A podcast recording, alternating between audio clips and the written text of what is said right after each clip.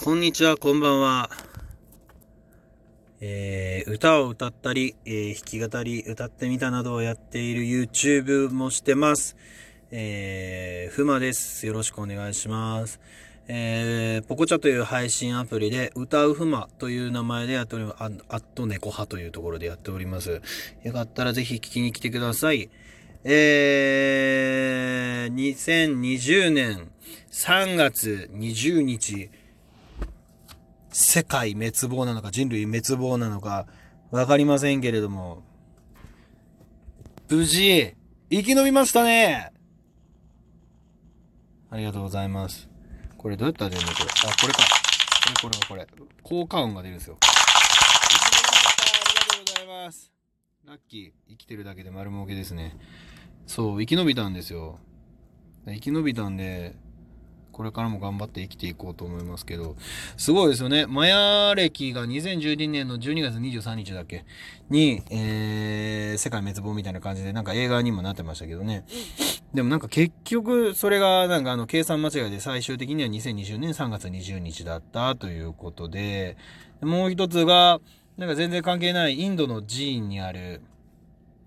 な、な、寺院になんか書き残されていることがあって、2020年3月20日に、えー、カルキという、まあ、インドの神様の使いですね。神様の使い破壊神みたいなものが人類もしくは世界を滅亡させるということで、ちょうどそれがぴったり重なったんですよね。うん。なぴったり重なって、うわ、すごいな、これってどうなるんだろうというのと、あと、時期的に、えオリオン座のベデルギウスが、えー、新生爆発を起こすということで、それで、その新生爆発を起こした際の、えー、なんだっけ、ガンマ線？ガンマ線、まあ熱線的なもんですかね。が、あのー、発射、発射されるというか、まあ来ると。で、それが地球にもし当たったりするのであれば、地球は滅亡しますということだったんですけれども、まあ、それは、その放射核的には地球にはちょっといたら、あの、地球とは違う場所にずれて、えー、放射されるということで、まあ、これは問題ないということだったらしいんですけど、ベデルギウスの新生爆発が起こったら、その、ベデルギウスがめちゃくちゃ光るらしいんで、なんだろう、2ヶ月、1ヶ月から2ヶ月ぐらいは月と同じぐらいの明るさになって月が2つになると言われてますよね。でもなんか、生きてるうちに見れるかもしれない現象らしいんで、ちょっとそれは楽しみにしてます。だって、何、何光年だ ?642 光年先。642万光年？先か。だっけ？だからそれで、あの、642年、ん ?642 光年 ?642 年前の光を僕らは見てるみたいですよね、ベテルギウスの。もう、もう、もしかしたらその新生爆発が、爆発が起こってるから、その光自体はないけど、ずっと前からな、こっちに来てる光を僕らは見てるだけかもしれない。星はもうないみたいなね、話もあるみたいな話を聞いてるんで、世界滅亡すんのかなとか思って地震が来たりとか、なんか隕石降ってきたりすんのかなと思ったりしてたんですけど、特に何もなかったです。なんかあのー隕石の話ではアルマゲドンみたいになんか結構昔からなんかもう隕石が来てるぞ、どうにかしなきゃみたいな感じのね、映画とかもありますけど、実際隕石が近づいてくるまではわかんないんですって。なんか直径800メートルぐらいの隕石じゃないと、NASA はなんかその、事前に見つけられないらしくて。で、2019年に、えー、直径160メーターで超高速で、地球とちょっとね、なんかちょっとかすりかけたような隕石が来てたらしいんですけど、でもそれも、もう超高速すぎて、もうめちゃくちゃ向こうにいて急に出現したもんだから、なんかその隕石が近づいてきた1日、すれ違う1日前に NASA が発見したんだらしいんですけど、1日前にしか発見できなかったらしいんですよね。そうなってきたらもうね、うわーみたいな、明日衝突するぐってなったとしたら無理じゃんってなるよね。なんか、なんかもう日々、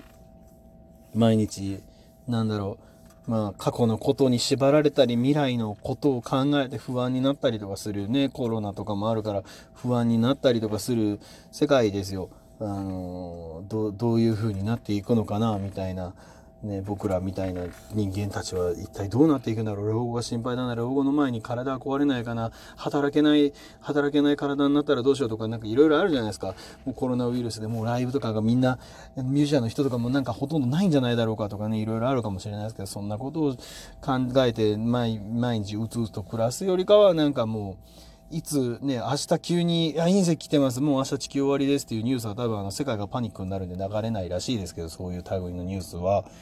でもなんか、そういうことがあるかもしれないということで、日々を一生懸命納得できるように、ね、満喫しろとまでは言わないですけど、あの、日々をま、まっとうにとかなんだろうね。日々満足できるような、納得できるような、明日終わっても、まあ、しゃあねえ、いける。俺は精一杯やったみたいな、毎日を過ごせたらいいなと思っておりますので、なんか最近は、そうだな、よく歌ってますね。やっぱり。配信で。最近ちょっとあの、配信で休みなくやっちゃってるもんだから、ね、通常のお仕事もなんか込みでやってると、本当になんかもう、お仕事して歌を歌って、お仕事して歌を歌って喋ってみたいな感じなので、何か間にできる時間とかを作っていけたらいいなと思ってはいるんですけどね。うん、でもなんか、なんか燃えつ、燃え尽きてももう別に悔いはないですけどね。あれやりたかった、これやりたかったとか別にないですけど、地球消えるんだったらね。いや、だから、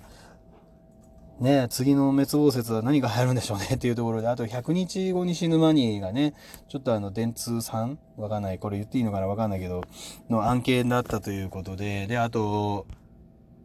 あの、ふんふんふん係さんのね、あの、曲のタイアップがもうあらかじめ決まってたもんで、あれも全部あらかじめ決まってたもんで、急にあの、グッズだらなんだら、映画化だら、書籍だらみたいな感じになっちゃってるんで、ちょっとなんか、ね、切ない、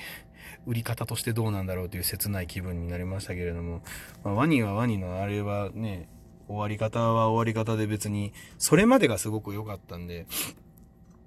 まあ最後もああやってね、ワニ君は多分ひよこを救って、ね、死んでしまったのかちょっとわかんないですけれども、なんか、そういう、そういうのがいいなって思いますよね。なんかあの、うん、自分のために生きなきゃいけないとか自己啓発の話だったりとかいろいろあるかもしれないですけど、な自分のために生きるのも、人のために生きるのも結局自分のためでもあるからね。だったら人のために生きて、生きることが自分のために生きることにもなって、一石二鳥だから人のためにも自分のためにも、だから両方のために生きたらいいんじゃねって思うんだけどね。だからまあ、あの、なんかみんな周り、周りくどくなんか、こうだから、ああだからとか考える人とかもいっぱいいるんですけど、もう全部やったらいいじゃんって思うのね。不器用、不器用なりに。別にそれが、じゃあこれでちゃんとそうやってから誰か褒めてくれるんですか？これは成功なんですか？みたいな話とかもなんかもうね、めんどくさいじゃないですか。まずね、成功ってどういう定義で、いつも考えないですよ。成功ってどういう定義で、幸せってどういう定義で成り立ってるもんなんだろうってなった時に人それぞれまちまちじゃねってなるんですけど、まあ決められたね、成功例みたいなんとか、成功例とか、幸せの成功例みたいなのがね、あってね、まあそうなったらいいなみたいな話にはなるのかもしれないけど、うん、SNS とかで切り取られた本当になんかみんなのみんなの人生のハイライトを見てるとちょっとうつうつとした気分になったりとか面白そうだな楽しそうだなってなるかもしれないですけどね。まああんまり見ないようにはしてるんですけど。だからまあなんだろうまあ見ても面白くないからね人のハイライトだから。自分のハイライトを作っていくのが大事かなと、まあ、人のハイライトを参考にできるんだったらいいのかもしれないですけど別にそこにあんまり興味がないのであれば。自分のハイライトを作るために自分のハイライトをねな、なんかハイライトの数が増えたらいいよねというぐらいの感じですけど、自分の中で。そういうものを探したり作ったりしていく方が、携帯眺めてるより面白いかなと思ったんですよね。生配信とかね、生なものとか別にその、その時間にやってるもんだから、見たいし見た方がいいかもしれないですけど、その、切り取られた後の誰かの何かハイライトはなんかちょっと違うかなって思ってしまったりとか、わかんないけど、まあその人が好きだったら全然いいんですけどね。その人が好きでその人のハイライトを見てると幸せって言うんだったらもうそれも自分の中のハイライトだろうし、その見てる時間が。だからなんかそういうところでなんか悔いを残さないように、なんか日々生きていこうっていう風なことを思わされますね。毎回の週末論で。だからもうほんと週末来すぎなんで、そろそろね、やっぱもう週末とかないですっていう、なんかそういう話来てほしいですけどね。あの、逆の予言しないのかなって思って。逆の予言。みんな滅亡するとか、いろいろ言いますけど、ねえ、滅亡しません地球は英語、永続続きますみたいな、なんかそういうのないんかなっていう。逆説ないですよね。逆説とかやった方が流行るかもしれないのでね。まあ、ノストラダムスとかそこら辺の人がなんか流行らせたくてそれ滅亡するぜみたいなこと言ってるんかどうかは知らないですけど、うん、逆説ないよな。あんな予言とかいっぱいありますけど、地球も壊れないし、あなたも死あの、死んでも輪廻転生しますし、未来英語をお前は生き続けるんだ。みたいなね。悪魔的ななんかあの、世紀末的な何かね、来たらいいんですけどね、面白そう。未来英語を行きたいとは思わないですけどね。まあ、どう変わっていくのか興味ありますけど。まあ、どう変わっていくか、なんかそこら辺をなんかね、考える前に、今の自分と明日の自分をどうしていくかを考えた方が、よっぽどためになると思うんで、現実逃避せずに、えー、今日、明日をまた一生懸命生きようと思います。今日生き延びた風磨でした。